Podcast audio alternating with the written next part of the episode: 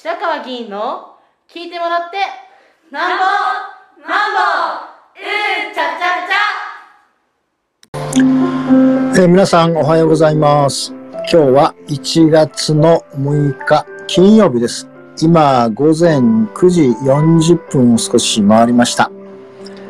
えー、今日も朝の駅立ち、えー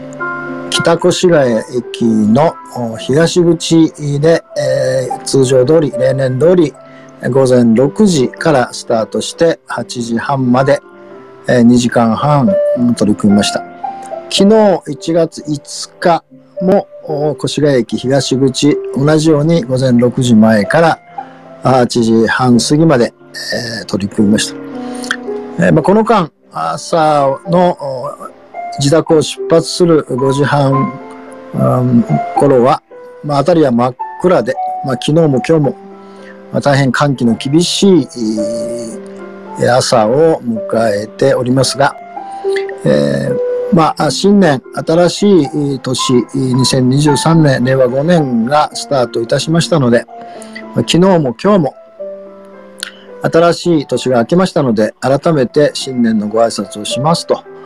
いうことで、えー、何人もの方に、えー、今年もよろしくお願いいたします。お世話になりますと、えー、頭を下げ、向こうからも頭を下げていただいて、え昨日も今日も続いて、えおります。昨日は、まあ、越谷駅東口、え全体で、43名の方に、え姿勢レポートをお渡しすることができました。え今日はあ61名の方に、えお渡しをいたしました。え昨日はあ、え7時半頃ですが、自転車に乗った高齢者の女性の方が、え、ペットボトルを差し入れ、えしてもらったんですが、おととい、新越谷駅におられましたよねという、あまあ、おとといというのは2日3日です。新越谷駅でライブで、え市議会のご報告や新年のご挨拶をした、もうその時通りかかられたんだと思いますが、えまた、あいつもの通り、中年の男性の方があ、まあ、1000円の還付をしていたり、それからいつも毎回毎回、えペットボトルを差し入れしてもらう中年の男性など、えー、また女性の方をはじめですね、えー、昨日も新年のご挨拶をし、えー、まあ、今日もそれが続きました。で、え 今日はですね、えっと、朝日新聞のですね、まあ、昨日もおととも話しました覚悟の時代にということで、えー、今日のテーマはですね無関心に向き合うということで、えー、劇作家の石原念さんという女性の方ですが理解なき多数者から軽んじられる人権もううんざりだというですね。でこれはあの昨年に英治の遺棄事件が起きて、まあ、この間コインロッカーに入れて遺棄事件がたくさん起こってるんだけども、まあ、大概そのこれ起こるとですね、えー、女性に対する、まあ、大概遺棄した女性ですが女性に対するですね、えー、批判が起きてしまうと、えー、いうことなんだけどもその常にこの女性の何て言いますかねやった行為そのものだけが議論されてしまうと。だから医療や法律の欠陥っていうのが、まあ、議論になることほとんどないと。まあ、場合によってはですね、その男性に問題があるとかっていうことに、えー、指摘があって、まあ男性に問題がないとは言いませんけども、しかし問題したからといってですね、事態が解決しないんだと。で、えー、なんか一つの仕組みがあればですね、同じような事件がなくなるというわけではないんだと。例えばですね、総合的なことがやっぱ必要なんで、え性教育の充実と徹底とかですね、緊急避難薬、避妊薬を含めた、え避妊具の無償化とかですね、中絶のハードルセロ化とかですね、赤ちゃんポストの増設とかですね、匿名出産制度の導入とかですね、貧困支援、障害者支援、外国人支援、そういうことをすべて整って、やっと、まず事件を減らすことができると。え、もたもたしている暇はないんだけども、そういう議論は盛り上がらないというふうにですね。でなぜこうなってるかというと、えー、日本はですね、えー、国際人権条約にまあ批准をまあしてるんですね。えー、してるんだけども、あまあ、何か一つなんか実現する、が終わりにできる人権問題っていうのはないんですね。で人権というのはまあ憲法で保障されているように普段の努力を続けなければ守るすることできないということなんだけども日本はですね国際人権規約を批准しているんだけども法務省のそのウェブサイトではですね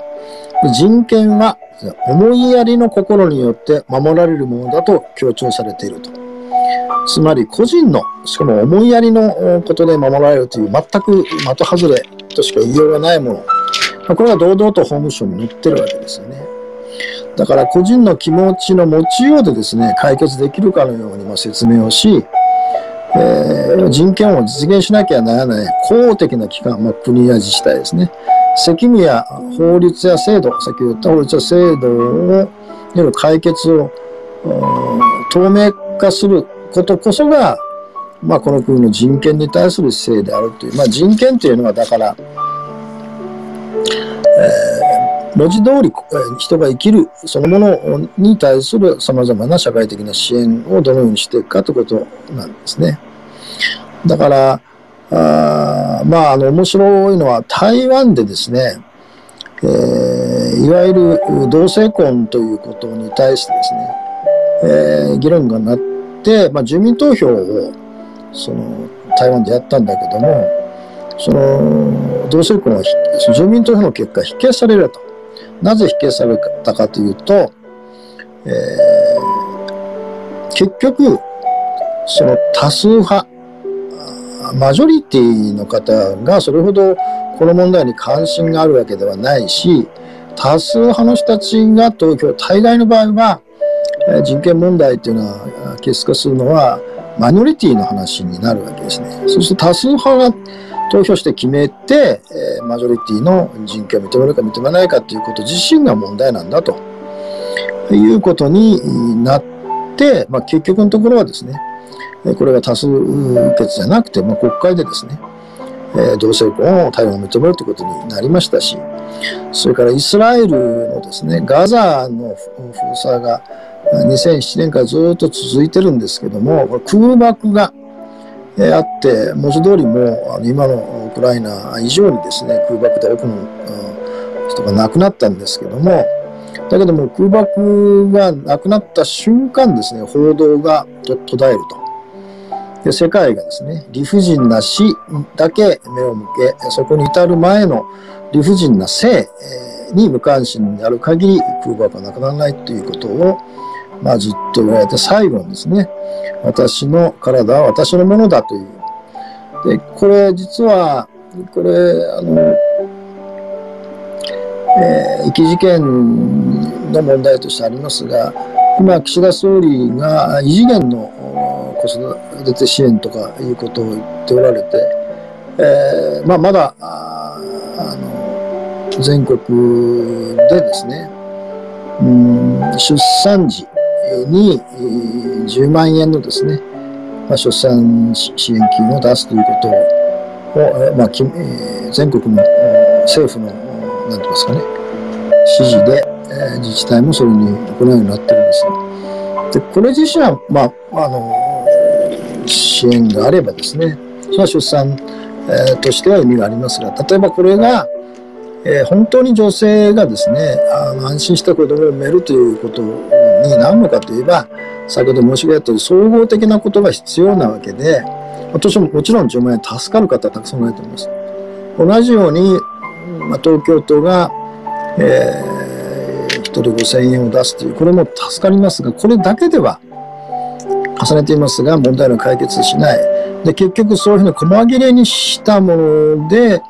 えー、税金を使ってやってるというふうになると、結果的にはですね、受ける側の自己責任がまた、また強調されていくと。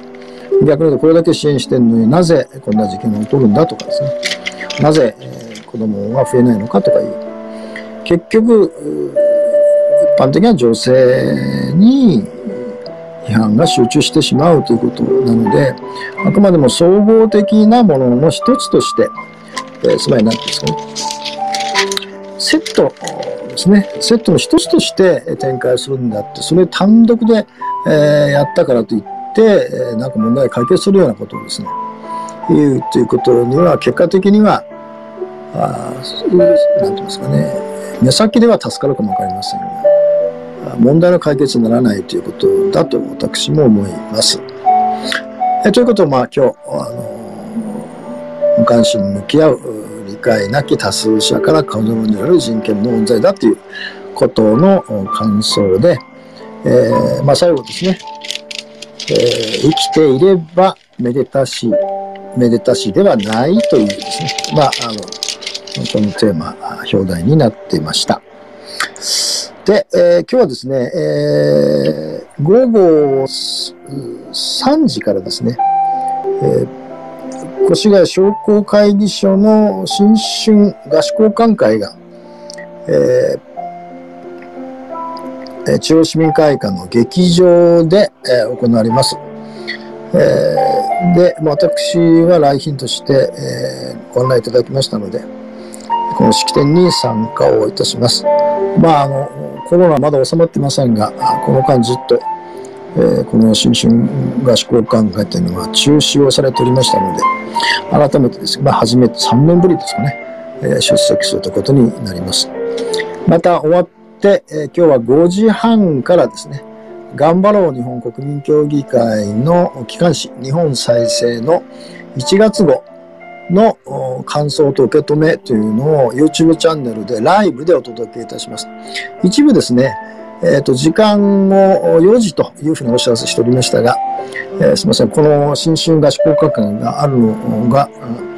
えー、入っていませんでしたので、ちょっと申し訳ないんですが、5時半に変更して1時間、6時半前です。私の Facebook のイベントのところにはもうすでにえー、時間を変更したものをアップしておりますので、えーはいえー、その時間 YouTube チャンネルで入っていただければご覧いただけることになっております。今日は以上です。